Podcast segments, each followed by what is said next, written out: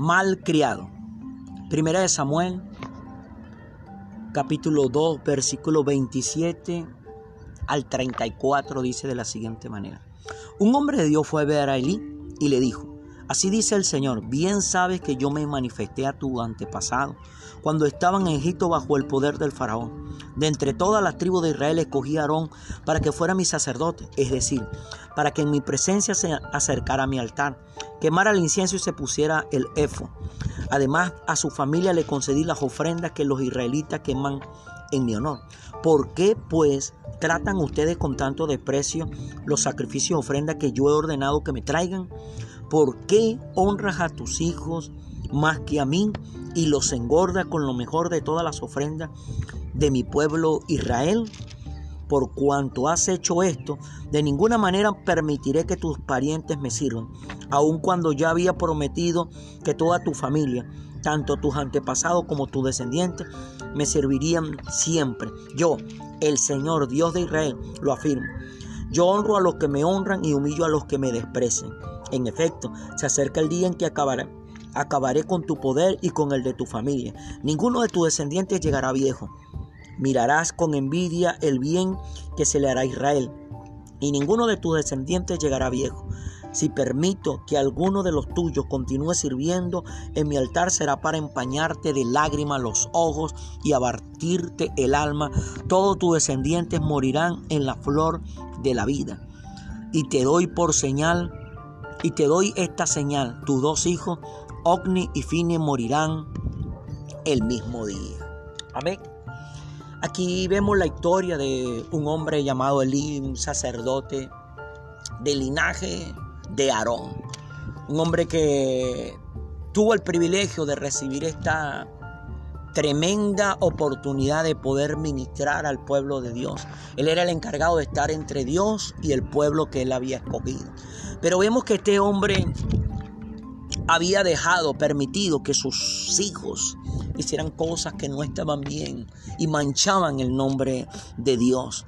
Dios le envía a un hombre para traerle un mensaje, diciéndole, recalcándole que él lo había escogido, que lo había apartado, que había sido uno de los escogidos entre su pueblo, que él había libertado de la esclavitud de Egipto. Y le recalca que entre las tribus, de las doce tribus que componían el pueblo de Israel, él había escogido a Aarón para que fuera sacerdote, era decir, para que tuviera delante la presencia de él y se acercara en el altar. Y era el encargado de quemar el incienso, de ponerse el elfo para ministrar. Además, toda la familia de los sacerdotes se les concedían las ofrendas que traían los israelita para quemarla en honor de Dios. Entonces viene Dios y le hace ese reclamo. ¿Por qué? Porque ustedes tratan con tanto desprecio a todos los sacrificios y las ofrendas que yo he ordenado que traiga a mi pueblo para que la presenten delante de mí. Y Dios le reclama a este hombre llamado Elí, ¿por qué tú honras más a, mis, a tus hijos que a mí? Mira el reclamo que Dios le hacía. ¿Por qué tú honras? La palabra honra es respeto. Porque tú respetas más a tus hijos que a mí. ¿Por qué le haces ese reclamo? ¿Por qué?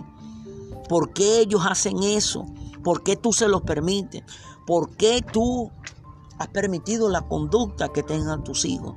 Y ahí viene y le dice, ¿por cuánto has hecho esto? Y le empieza a decir que va a ser arrancado, que ha decidido él, aunque él había hecho un juramento de que toda la familia de él iba a ministrar en el templo de Dios, Dios por la conducta de los hijos de Elí le quita esa promesa. Vemos entonces y le dice que va a hacer, que si acaso permite que se quede uno de, de, sus hijos, si acaso permite que uno de sus hijos siga sirviendo en el altar, dice que será para empeñarle los ojos de los lágrimas, de los ojos de lágrimas y para batirle el alma. O sea, que iban a ser hijos que le iban a causar muchísimo dolor a él. Pero vemos en el capítulo 4 de Primera de Samuel, versículo 12, el cumplimiento de la advertencia que Dios le había hecho a este hombre llamado Eli. Dice así, un soldado que pertenecía a la tribu de Benjamín salió corriendo del frente de batalla y ese mismo día llegó a Silo con la ropa hecha a pedazos y la cabeza cubierta de polvo. Allí se encontraba Elí, sentado en una silla vigilando el camino, pues su corazón le temblaba solo de pensar en el arca de Dios. Cuando el soldado entró en el pueblo y contó lo que había sucedido, todos se pusieron a gritar. Ah, ¿a qué viene tanto alboroto? preguntó Elí al oír el griterío. El hombre corrió para darle la noticia. Elí ya tenía 98 años y sus ojos ni se movían de modo que no podía ver. Vengo del frente de batalla, le dijo a Elí. Huí de las filas hoy mismo. Huí de las filas hoy mismo. ¿Qué pasó, hijo mío? preguntó Elí. Los israelitas han huido ante los filisteos, respondió el mensajero. El ejército ha sufrido una derrota terrible. Además, tus dos hijos, Ogni y Fini, han muerto y el arca de Dios ha sido capturada.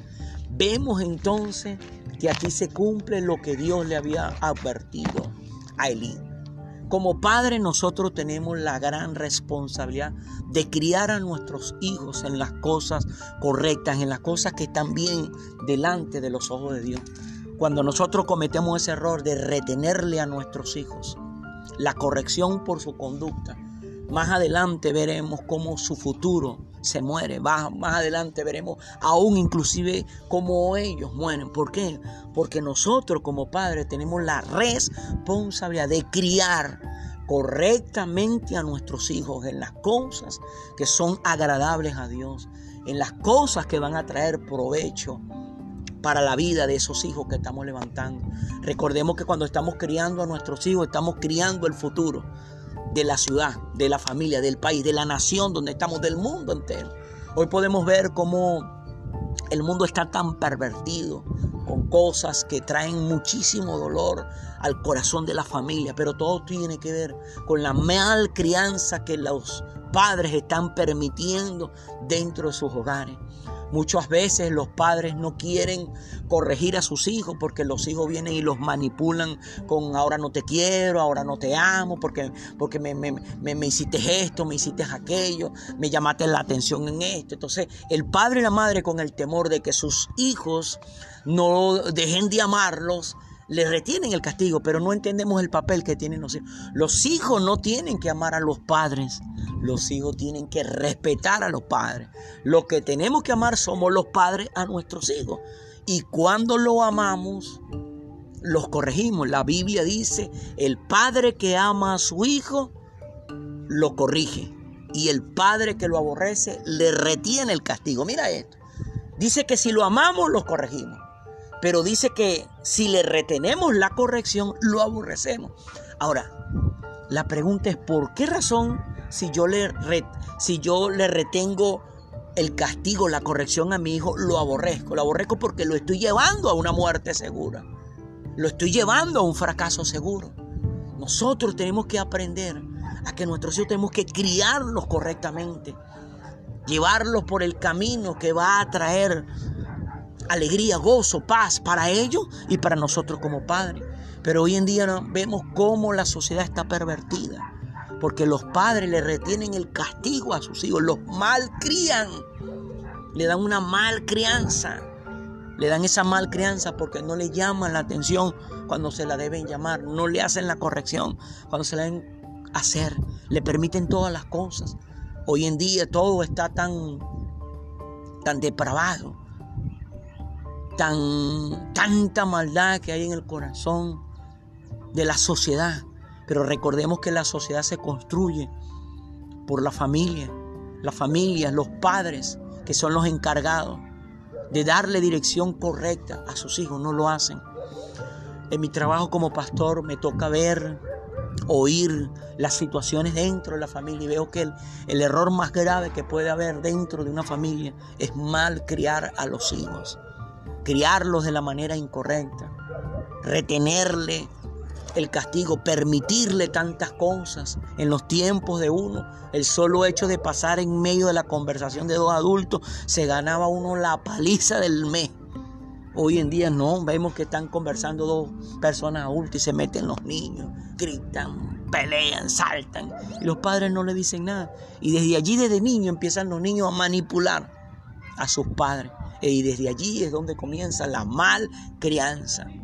En una oportunidad escuché un testimonio de un hombre que tenía una empresa muy grande, una flotilla de varios camiones, una empresa sobre alimentos.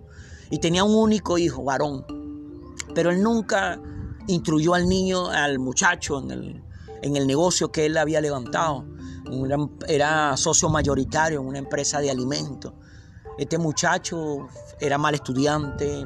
El papá, más sin embargo, con todo lo mal estudiante que era, nunca ejerció una profesión. El papá le daba todo, le daba todo. Se levantaba tarde, se acostaba tarde, hacía lo que le daba la gana y el papá nunca lo corrigió. Pero una oportunidad este señor se muere de un infarto fulminante. Y el hombre le deja esa flotilla de camiones, ese cupo en la empresa esa como mayoritario, las accionistas, el accionista mayoritario. Al pasar de un año exactamente, este muchacho que tenía esa flotilla de camiones, tenía ese, esas acciones mayoritarias dentro de una empresa reconocida de alimentos aquí en la ciudad de Barquisimeto. En un año este muchacho lo votó absolutamente todo. Y el muchacho quedó ahora como empleado, como caletero de esa empresa de alimentos. Caleteaba la mercancía que distribuía su padre en vida como socio mayoritario. Vemos qué pasó aquí. El papá le permitió todo. Tenía los lujos, tenía todo, pero lo mal crió. Y a veces nosotros caemos en el error de que para criar bien tenemos que tener dinero. No, usted no necesita dinero para criar bien. Usted necesita tomar decisiones que a veces van a ser dolorosas, que a veces van a incomodar la relación con tus hijos, pero tienes que tomar esas decisiones. Porque mira la historia que te acabo de contar. Este padre le dejó todo, pero no le enseñó cómo tenía que hacerlo. A veces escuchamos esa expresión que suena tan bonita. Yo quiero darle a mis hijos todo lo que yo no tuve. Hermano, hermana, amigo, amiga que tiene este material en tus manos. Ese es el peor error que tú puedes cometer como padre de darle todo lo que tú no tuviste a tus hijos. Tú debes enseñarle a tus hijos todo lo que tú aprendiste, pero no darle todo lo que tú no tuviste. Porque ¿qué vas a hacer tú con darle todo lo que tú no tuviste, pero no lo educaste?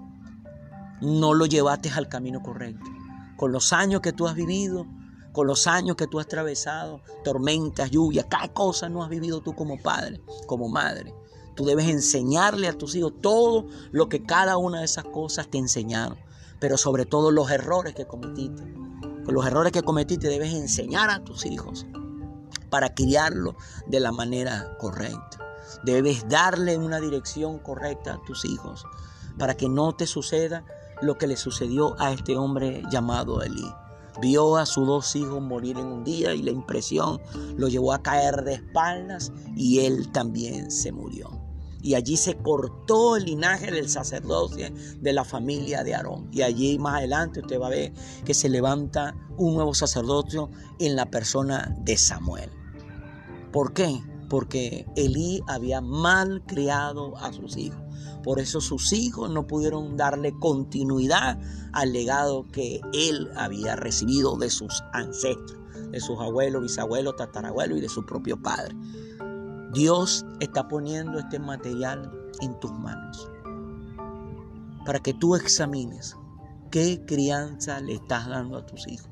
De repente estás en un punto, no, pero ya yo he cometido mucho error. No, comienza a rectificar y comienza a criar de la manera correcta a tus hijos para que tú veas cómo todo cambia. Mal criado. Mi hermano, esta era la reflexión que hoy queríamos colocar en sus corazones. Espero que sea de mucho provecho, pero sobre todas las cosas espero que lo ponga en práctica. Cría bien a tus hijos, no los mal críe. Dios te bendiga, Dios te guarde.